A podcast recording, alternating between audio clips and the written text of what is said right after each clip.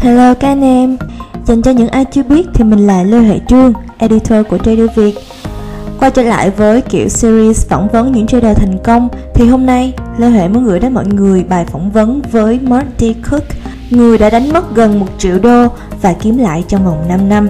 Nhưng trước tiên chúng ta hãy cùng đi nghe vào phần intro ở đầu video nhé.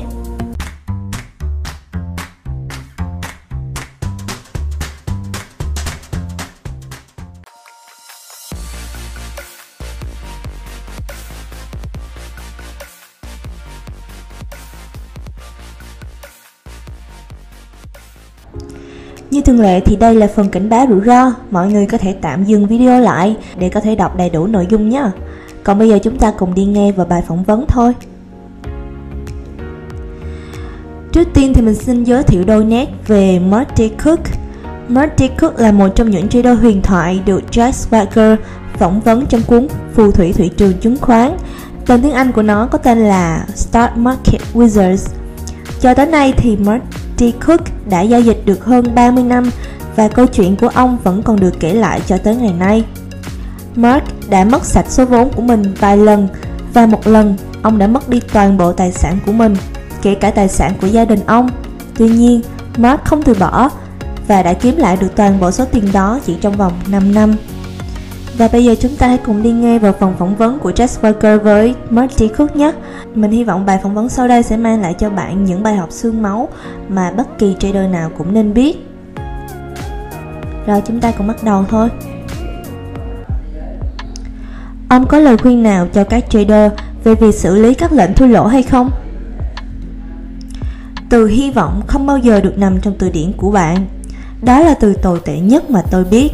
Ngay khi bạn nói tệ thật, hy vọng rằng lệnh này sẽ hồi phục, thì đó chính là lúc bạn nên giảm vị thế đi hoặc thoát hẳn ra khỏi nó.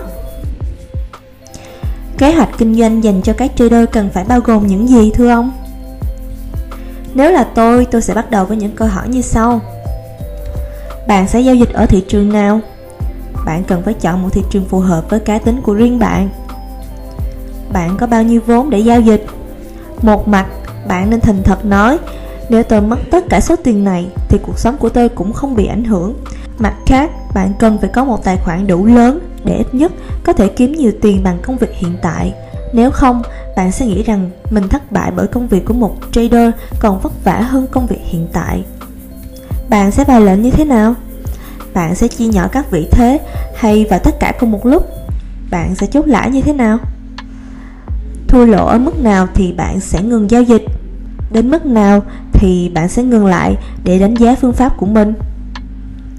Bạn làm thế nào để tiếp tục cải thiện bản thân khi đã là một trader? Và bạn đọc những sách gì?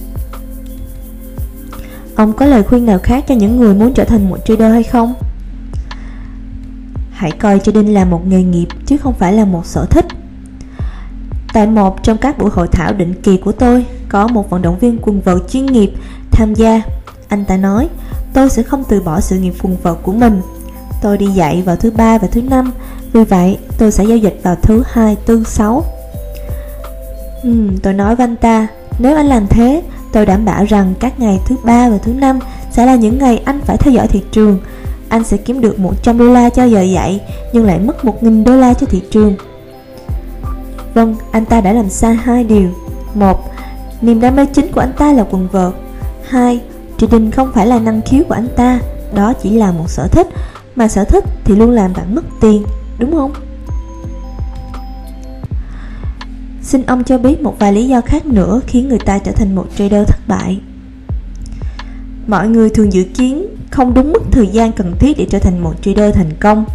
Một số người đến đây và nghĩ rằng họ có thể ngồi với tôi trong một tuần và trở thành một trader vĩ đại. Để có được sự thành thạo trong giao dịch cũng giống như trong bất kỳ ngành nghề nào khác, cần phải có kinh nghiệm, mà kinh nghiệm thì cần phải có thời gian. Còn lý do gì khác nữa không, thưa ông? Một lý do phổ biến nữa là ít vốn. Đôi khi tại hội thảo của tôi, có người muốn bắt đầu giao dịch với 10.000 đô. Tôi nói với họ rằng họ nên chuyển 10.000 đô la thành các hóa đơn hàng trăm đô la và xả chúng xuống bồn cầu. Vì họ sẽ làm y chang vậy khi chơi với số vốn 10.000 đô la. Có điều khác là nó sẽ kéo dài thêm sự đau khổ. 10.000 đô la là không đủ tiền để giao dịch. Bên cạnh đó, còn lý do nào khác khiến người ta không thể trở thành một trader? Vấn đề không phải là trí thông minh, hoặc thậm chí là kiến thức về thị trường. Tôi đã nhìn thấy những người có kỹ năng rất tốt nhưng vẫn thất bại, và có những người không có chút kinh nghiệm nào là thành công. Điểm chính của một trader là phải nhìn nhận khuyết điểm của mình và tìm cách khắc phục nó. Trên đây là những bài học kinh nghiệm xương máu của một phù thủy trader từng đánh mất 1 triệu đô la và kiếm lại trong vòng 5 năm. Mình hy vọng sau khi nghe xong màn phỏng vấn vừa rồi, các bạn cũng đã đúc rút ra cho mình những bài học quý báu nhé. Còn bây giờ thì xin chào và hẹn gặp lại. See you soon.